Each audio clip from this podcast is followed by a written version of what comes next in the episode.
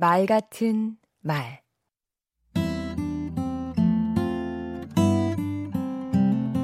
안녕하세요. 강원국입니다. 아버지께서 한여름에 암 수술을 하셨는데요. 병문 안으로 온 친구분이 이렇게 말씀하셨습니다. 아주 시원한 데서 피서 잘하고 있구먼. 그 뒤로 두 분 사이는 멀어져 버렸습니다. 좋게 좋게 생각하라는 뜻으로 한 농담인데 사실 죽을 고비를 넘긴 사람에게 할 말은 아니었죠. 한 번은 누가 아버님께 이렇게 말했다고 합니다. 80은 너끈히 사시겠습니다. 아버님 연세가 이미 80을 훌쩍 넘었는데 말입니다.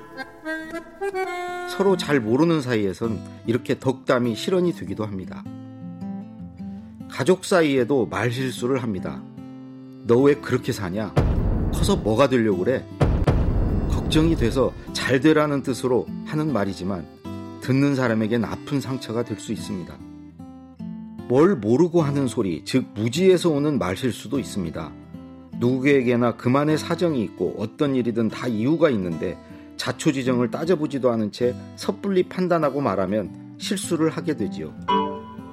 이런 얘기까진 안 하려고 했는데 하면서 이것저것 지적하고 비교, 비하, 차별하는 말도 조심해야 합니다.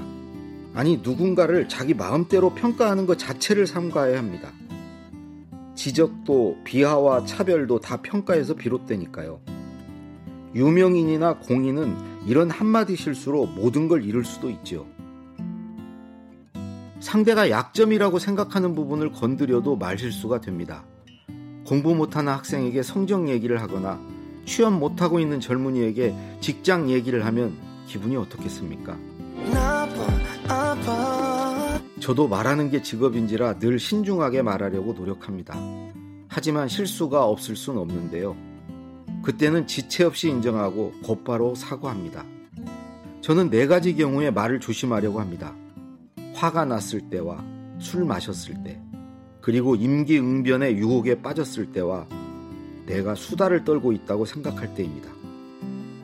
지금도 길게 얘기해 드리고 싶은데 수다 떨다가 실수할까봐 이만 여기서 줄이겠습니다. 강원국의 말 같은 말이었습니다.